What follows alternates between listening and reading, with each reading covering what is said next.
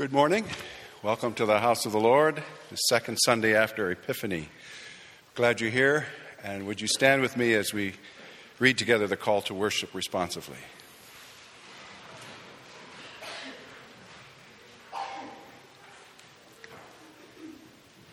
The Lord is our shepherd, we lack nothing.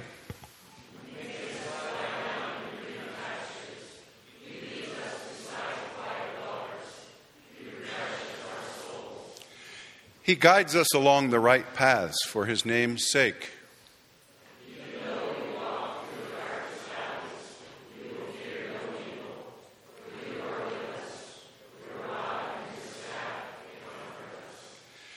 You prepare a table before us in the presence of our enemies. You anoint our heads with oil, our cups overflow.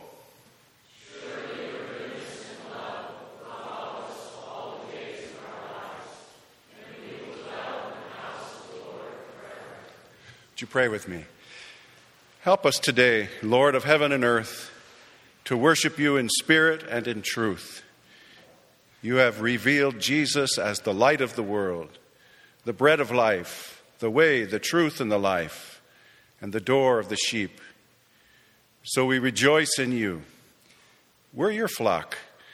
Accept our offerings and our praise, we pray. Amen.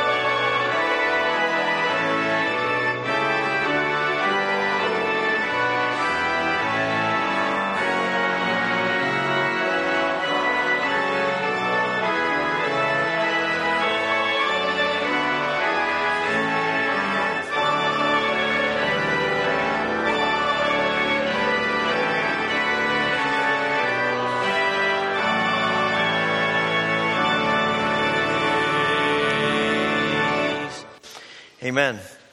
It is great to see you as we gather for worship today. I want to invite you to share a word of greeting, a word of peace and grace with others who are here in worship today.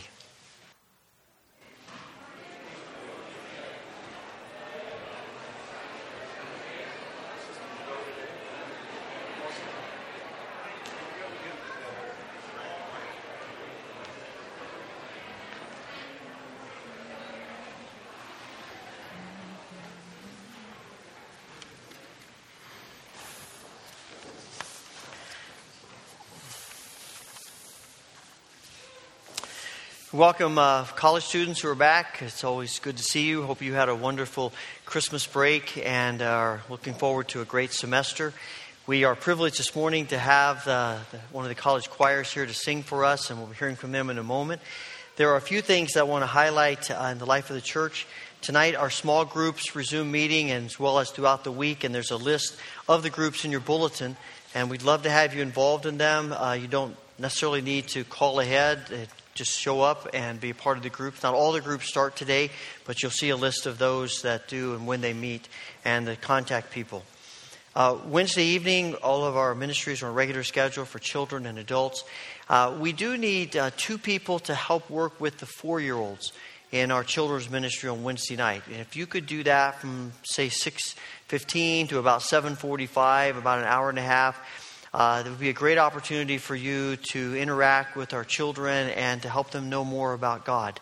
So if you'd like to do that, you can contact Emily Hoffman or talk to me or contact the church office and we'll get you connected to the right people uh, to assist with that ministry.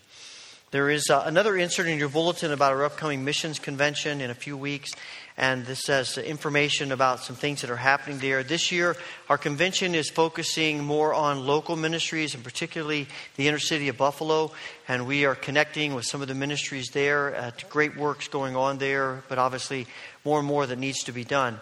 We are uh, sponsoring a, a trip up there on the 29th uh, and on February 8th is a work day. And if you're interested in going to either or both of those, you can uh, tear off the thing at the bottom there, drop in the offering plate a little later, or hand it to me or one of the pastors, or you can just contact the church office and we'll get you on the list of people who are going. And we'd love to have a, a good group of people head up for each of those events. There are a number of prayer concerns in the bulletin, and uh, we especially want to pray for those who are uh, dealing with illness and pain, surgeries, recovery, and those who are grieving. And to this list, we want to add uh, Tammy Dunmeyer and her family. Tammy's grandfather died uh, Thursday morning after a lengthy illness, and then two days later on Saturday, her grandmother died and so also after an illness. So they are having a combined funeral tomorrow up in Maine, and I know that Tammy and her family would appreciate our prayers as uh, they go through this time of grief and loss.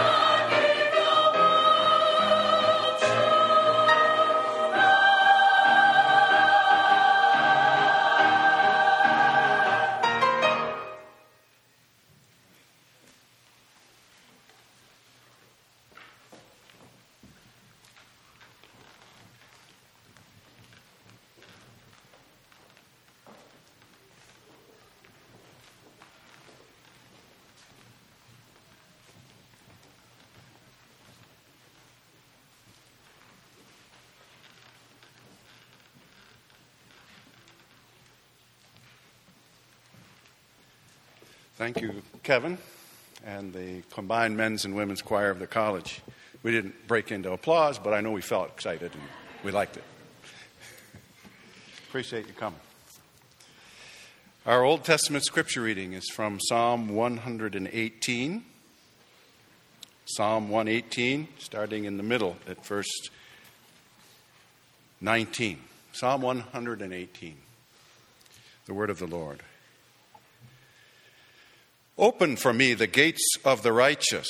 I will enter and give thanks to the Lord. This is the gate of the Lord through which the righteous may enter. I will give you thanks, for you answered me. You have become my salvation. The stone the builders rejected has become the cornerstone. The Lord has done this, and it is marvelous in our eyes. The Lord has done it this very day. Let us rejoice and be glad. Lord, save us. Lord, grant us success.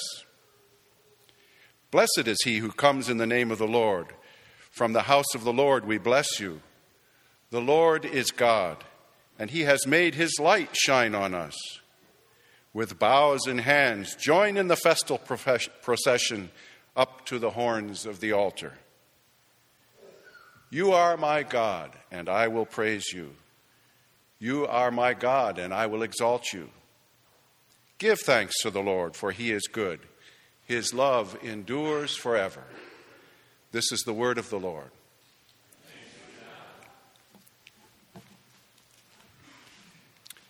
Pastor's going to lead us.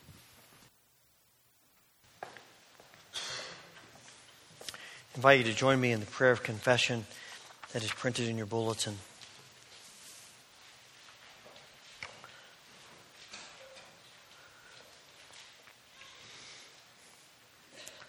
Let's pray together.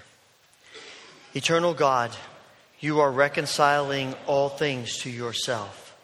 By entering our world, you reveal the depths of your love to us. In your coming, you give us life and call us your children. You have been faithful to us, but we confess that we have not been faithful to you. You want to transform us into new creations but we are content with the old. You want to take us to new depths, but we have settled for the surface. You have set us free, but we hold on to the chains of our past. Forgive us, Lord, for our sins, those we confess, those we hide.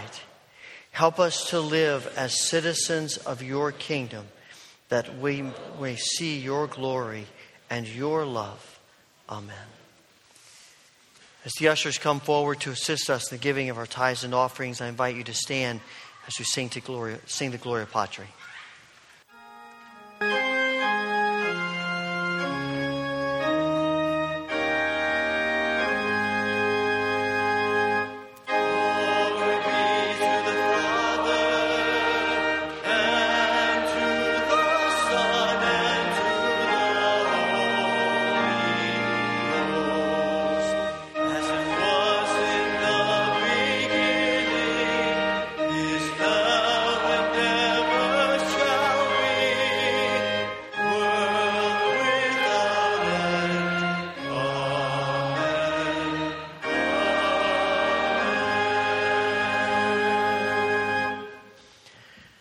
Father, it is an awesome world that you have created, and the people you have created in it.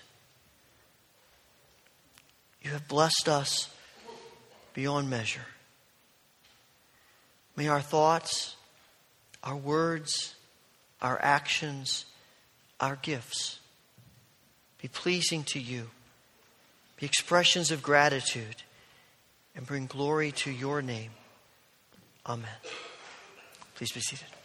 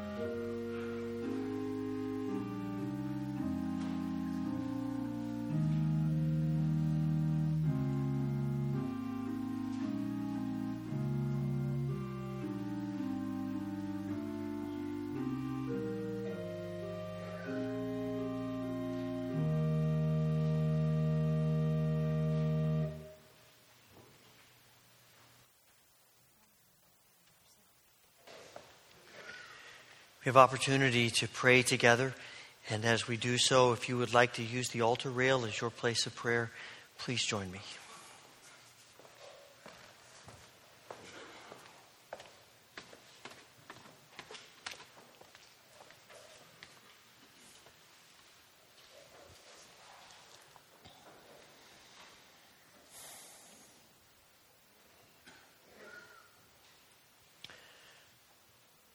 Gracious Heavenly Father,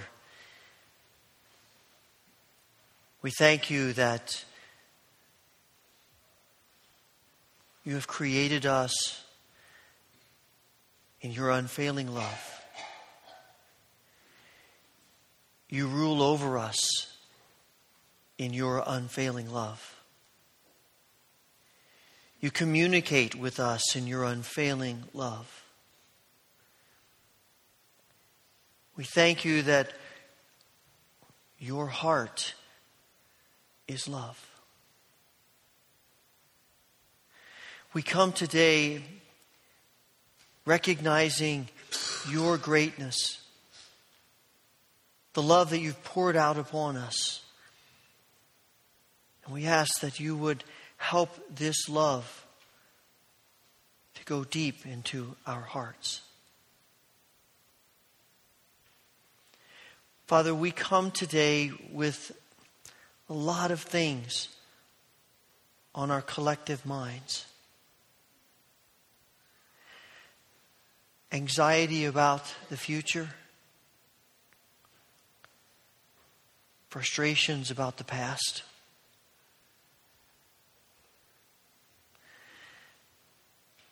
Fear about what might lie ahead. Illness and pain, grief and loss. We think about tasks that are undone. We think about relationships that are not where we wish they would be. We think about circumstances of life that disappoint us burden us.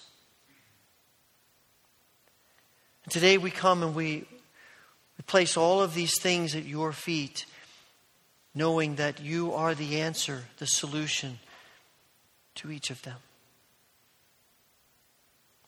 We pray that you will heal all who are sick and struggling with illness. We pray that you will comfort all who are grieving. We pray that you will bring healing to our relationships and peace and hope in our fears and anxiety. Father, on the Sunday when we especially think of the sanctity of human life, we pray that you will make us people who care about all of life. That we will have a passion for the life of the unborn and the born.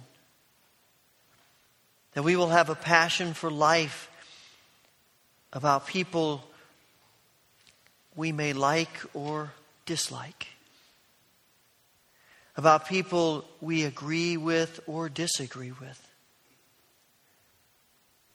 And in our commitment to life, make us people who express all of our opinions and thoughts in a spirit of love.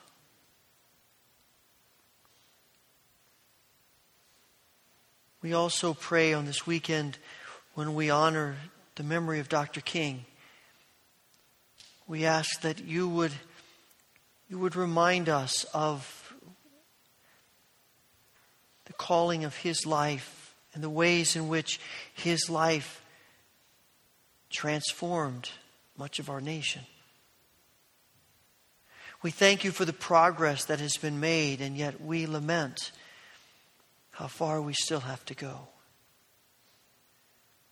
We pray, Father, that you would, in your grace and in your mercy, release us from the fears and struggles that create racism and prejudice and bias. All the ways in which we divide ourselves from one another. And we ask that you will bring about uh, restoration, that there will be bridges constructed instead of walls. That this will be will begin in us. Father, we thank you that you hear our prayers. We thank you that you are the solid rock on which we rest and on which our faith rests. Continue to work in us, transforming us into the image of your Son, Jesus Christ,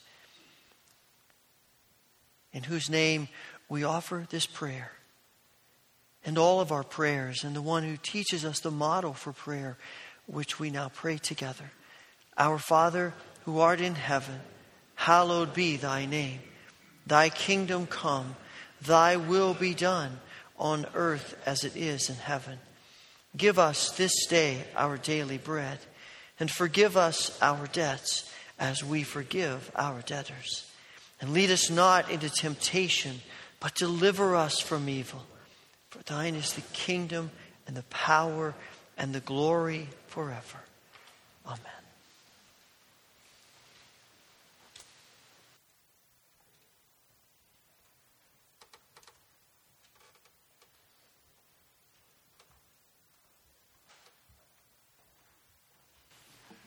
Our New Testament reading is from the Gospel of John. I invite you to stand with me for the reading of the Gospel. Remain standing for the hymn.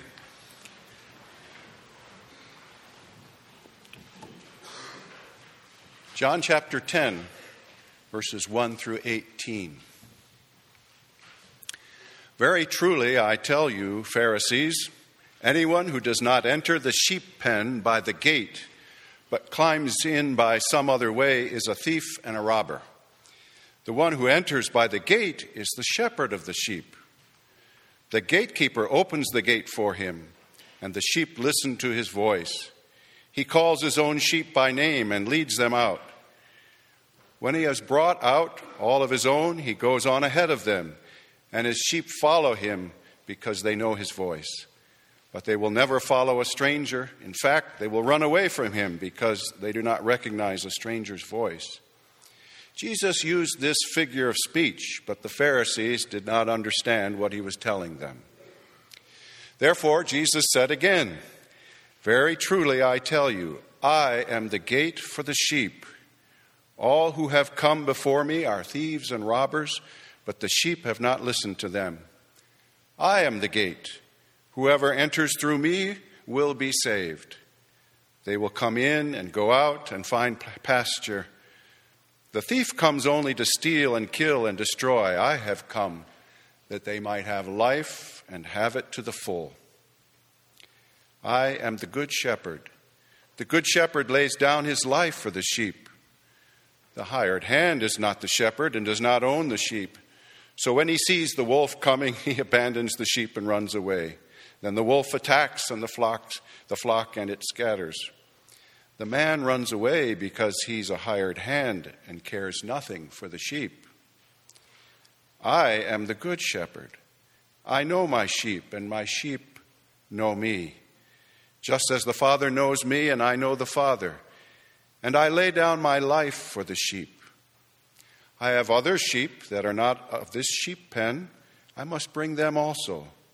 They too will listen to my voice, and there shall be one flock and one shepherd. The reason my Father loves me is that I lay down my life only to take it up again. No one takes it uh, from me, but I lay it down of my own accord. I have authority to lay it down and authority to take it up again. This command I received from my Father. This is the word of the Lord. Let's join.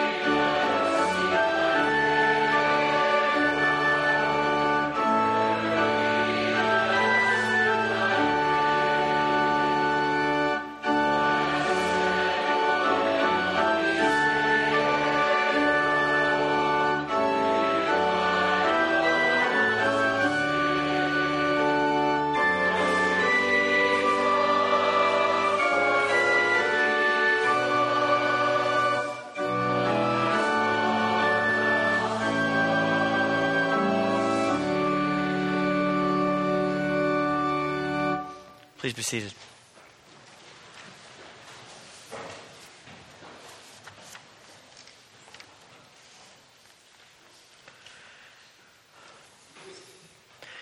If you were here a month or so ago, you might think that I'm enamored with the royal family, but I'm really not. Uh, I just have been intrigued as I've watched as I watched the scenes this summer of the birth of the, the new prince and all of the stuff that went on with that. And I mentioned a few weeks ago about how, you know, the announcement was taken from the hospital to Buckingham Palace. And what uh, I was watching some news program, probably the Today Show or something, one morning as all this was unfolding, as before the, the baby been born. And they were talking about, they were focusing on the door of the hospital. And there's a picture of it right here. This door, this famous door. And out of eventually out of this door came the person who made the announcement that the baby had been born. And in the next picture you can see just a bit of the crowd of photographers and news people. And I mean, there are hundreds and hundreds of people who were cordoned off across the street, all of them focusing on this door. And as they were talking about this and, you know, speculating about when the baby would be born and all of that, one of the people on the Today Show said, This is the most watched door in the world. And a light went on for me when I heard that. I thought, that's interesting. The most watched door in the world. That got me thinking about doors. You know, we don't really think a lot about doors until something like that comes up. We don't think a lot about, about what doors might be. We, you know, doors are interesting to us if we, and you can see some pictures here going around of some of the doors of the world. That You can even catch a little bit of where the country is as these doors go up.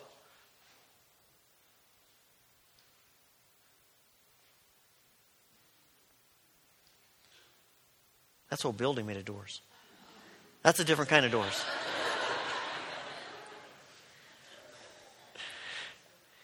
you know, you, you, you have the doors are something we don't think a lot about.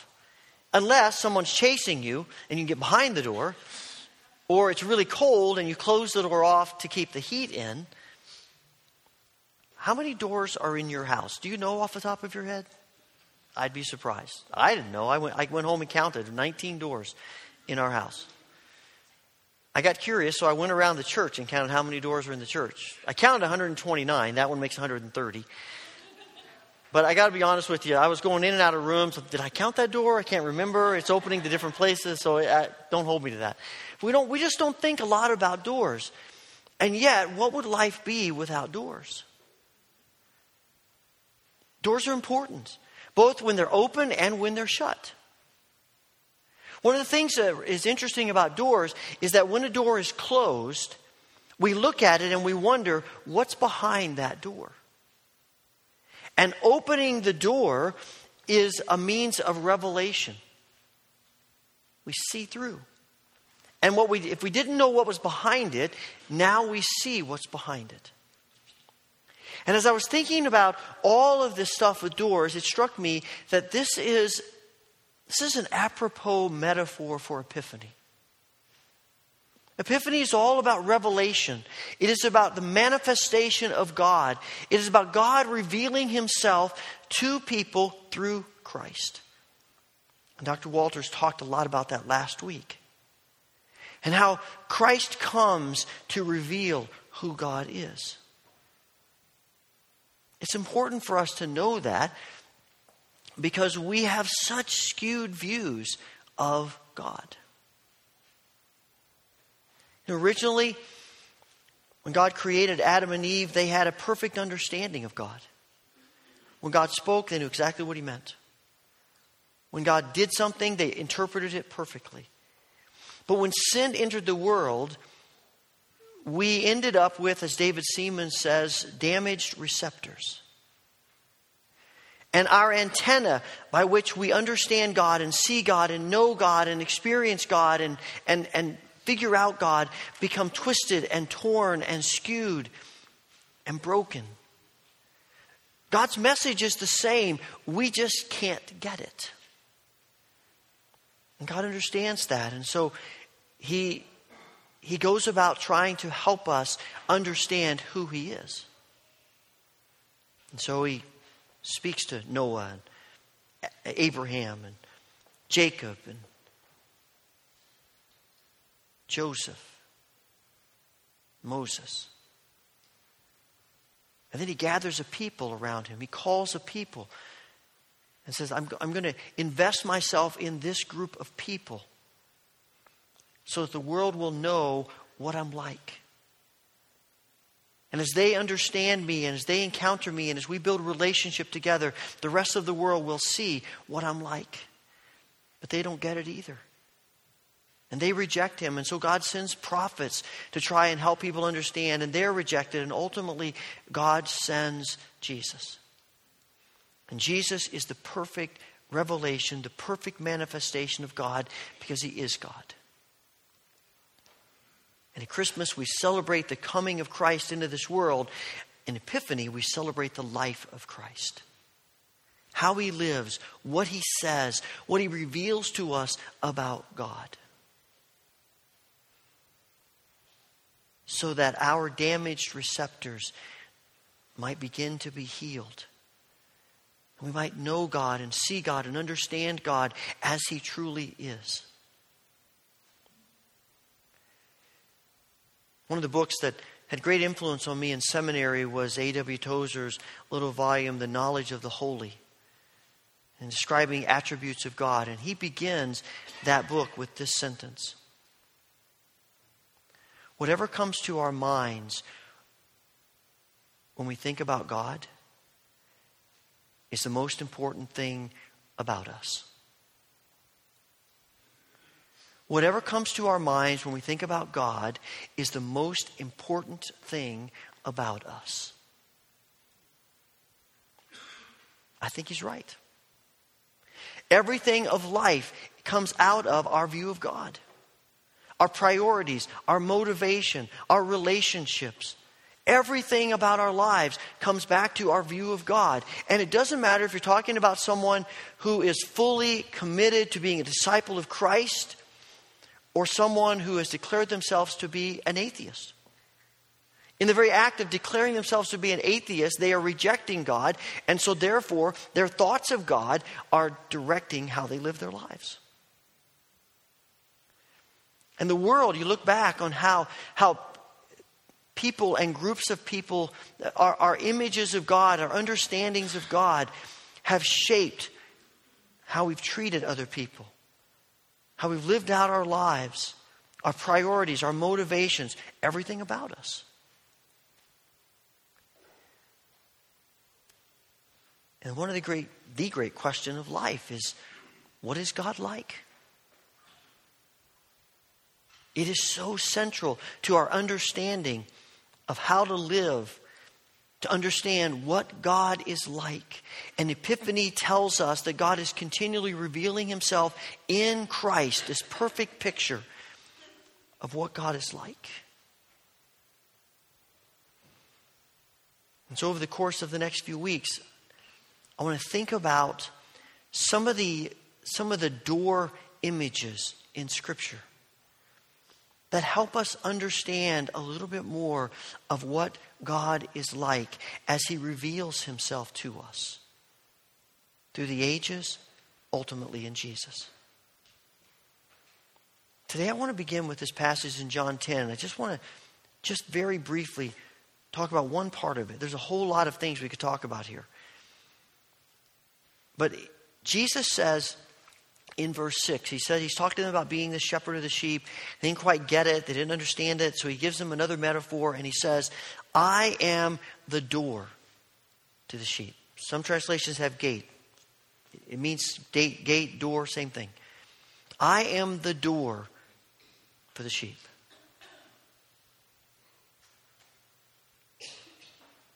And there are a lot of things we could talk about related to what that means.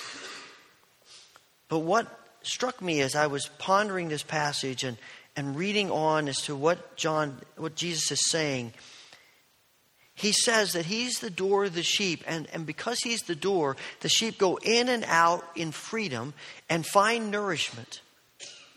And he goes on in verses 9 and 10 and says, The thief comes to steal and kill and destroy, but I come so that you might have life.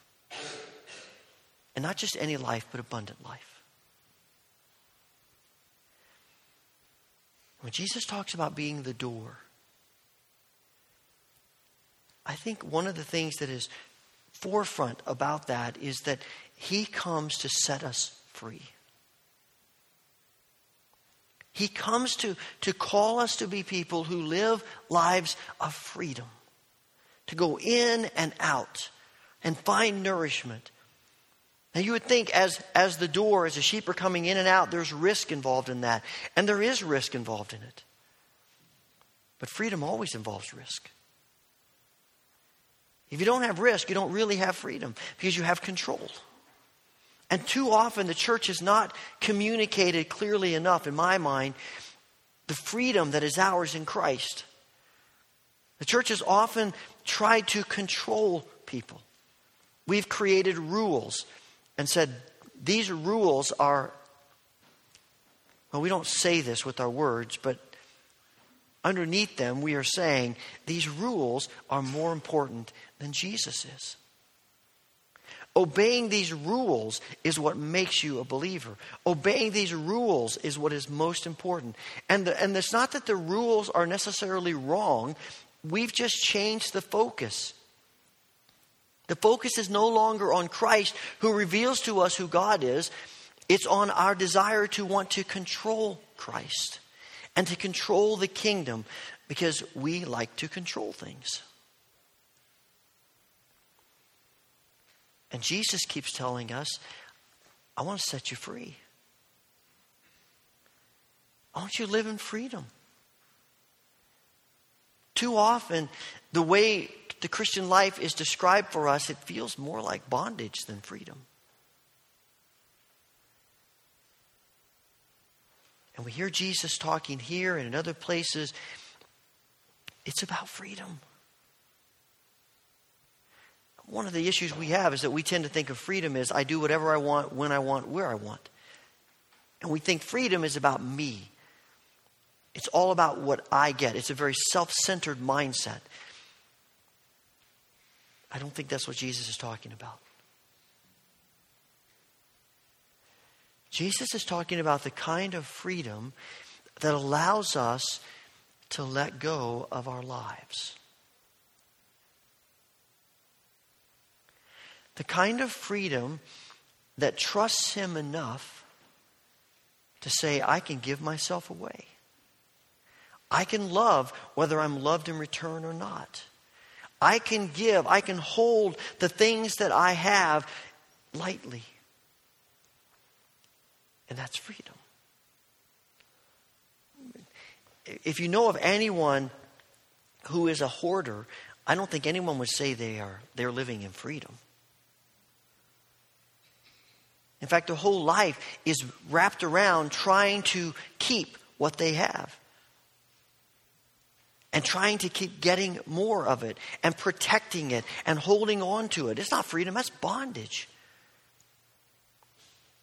And Jesus says, That's not the life I have for you. My life for you is about freedom, it's about letting go, it's about giving yourself away. And how do we do that? Why would we do that? Because, quite frankly, in human nature, it doesn't make any sense to give ourselves away. That's not how we naturally think. Naturally, we think, I've got to protect myself. We can give ourselves away because the one who says, I am the door, is also the one who says, I am the good shepherd who lays down his life for the sheep. And that changes the picture. We are not letting go of our lives and giving up, losing. We're letting go of our lives for Christ to fill us.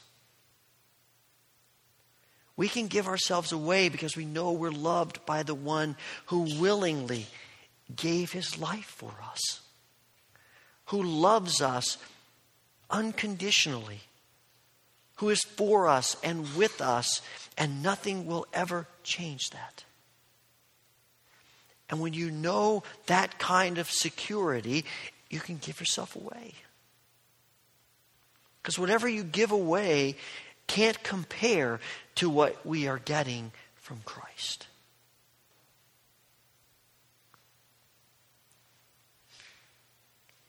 And I think God would love to see His church, to see His church be people who are so enamored with Christ the door and the freedom and the life that is ours in Him that we, are, we become people who have a reputation for giving ourselves away.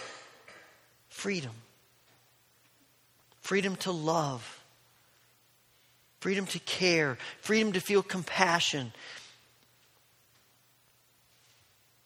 Freedom.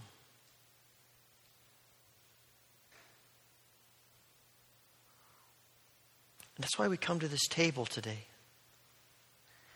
Because at this table, we come face to face with the broken body and the shed blood of Christ who gave his life for us. At this table, we encounter Christ who has willingly given himself out of love for us. He has given himself so that he can change us and transform us and fill us so that we can now live in freedom. We come to this table and find a new image of who God is and what God is like as the lover of our souls, as the shepherd of the sheep, the good shepherd who lays down his life for us. That is the kind of God that Jesus reveals to every one of us. And at this table, we come and we find grace. At this table, we come and we find love. At this table, we come and we find freedom. At this table, we come and we find challenge. And we find truth. We come to this table thinking sometimes we are looking for God when all the while He is seeking us and desiring us. In the problem of pain, Lewis wrote, uh, I've come to believe that the world exists not so that we can love God, but so that God can love us.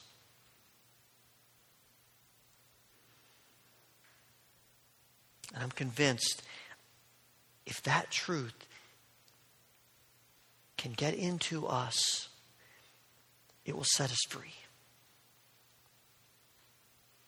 And we will be people who live in the joy and the life and the nourishment of that freedom. So, whether you have been a believer for a few months or decades, hear God's call to release your false images of God, to receive the love that's ours in Christ, and to let Him set you free. And if you have not yet made that step of following Christ and trusting Christ, He is calling you. Calling you to freedom and to joy and to life. Gracious Heavenly Father, we thank you for all that you have given to us, done for us, poured out upon us in Christ.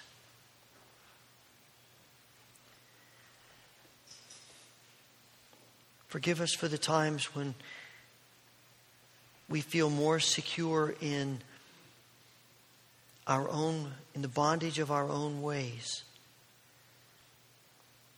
than in the freedom of your love. Open our eyes to your loving and gracious invitation.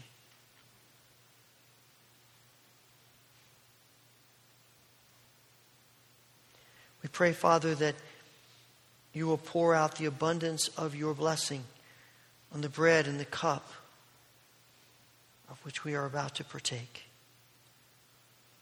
Let it be food for our souls. Let your spirit speak deeply into our beings that we might gain a clearer, truer understanding of who you are and of what you desire for us.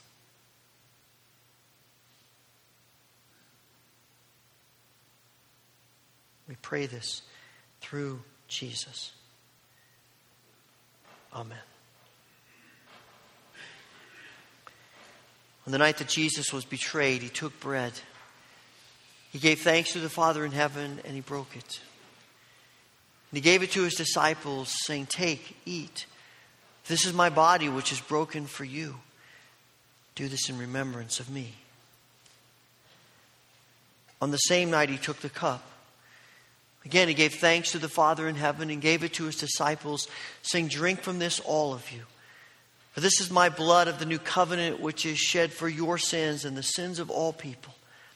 Every time you do this, do it in remembrance of me. We're going to receive communion this morning by the mode of intinction, means to dip in. As you're released by rows, come to the front, tear off a piece of bread, dip it into the cup, eat it, and then you may return to your seat by the outside aisles. If you'd like to stay and pray, the altar rail is always open. If coming to the front is difficult for you, we have trays of bread and cups, and we're happy to serve you in your seat. Just let the usher know as your row is released. We also have some gluten free wafers here and some cups of juice. And if uh, that is an issue for you, just let me know as you come forward, and we will serve you those. I always like to mention that we practice open communion at the Wesleyan Church. This might be the first time you've ever worshiped here. But if you come today with your heart open to God, with the desire for the grace of God to be manifest in your heart, then come. Receive these gifts from our gracious, loving Heavenly Father.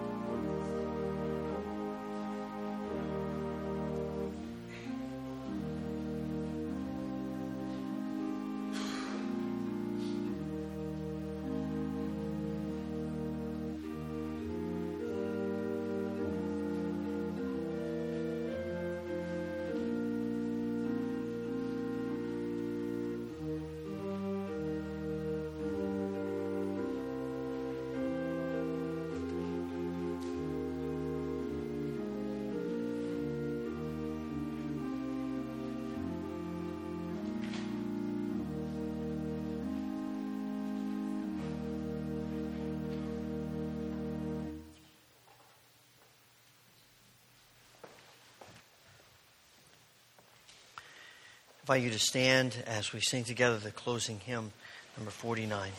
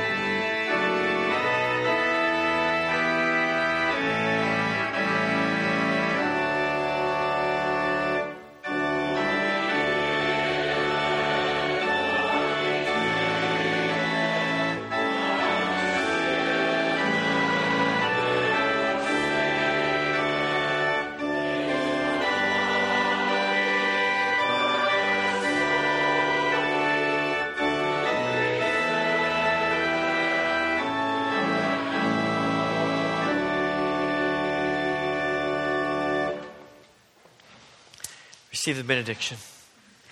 May the Lord bless you and keep you. May the Lord make his face shine upon you and be gracious unto you. May the Lord turn his face toward you and give you peace. Amen.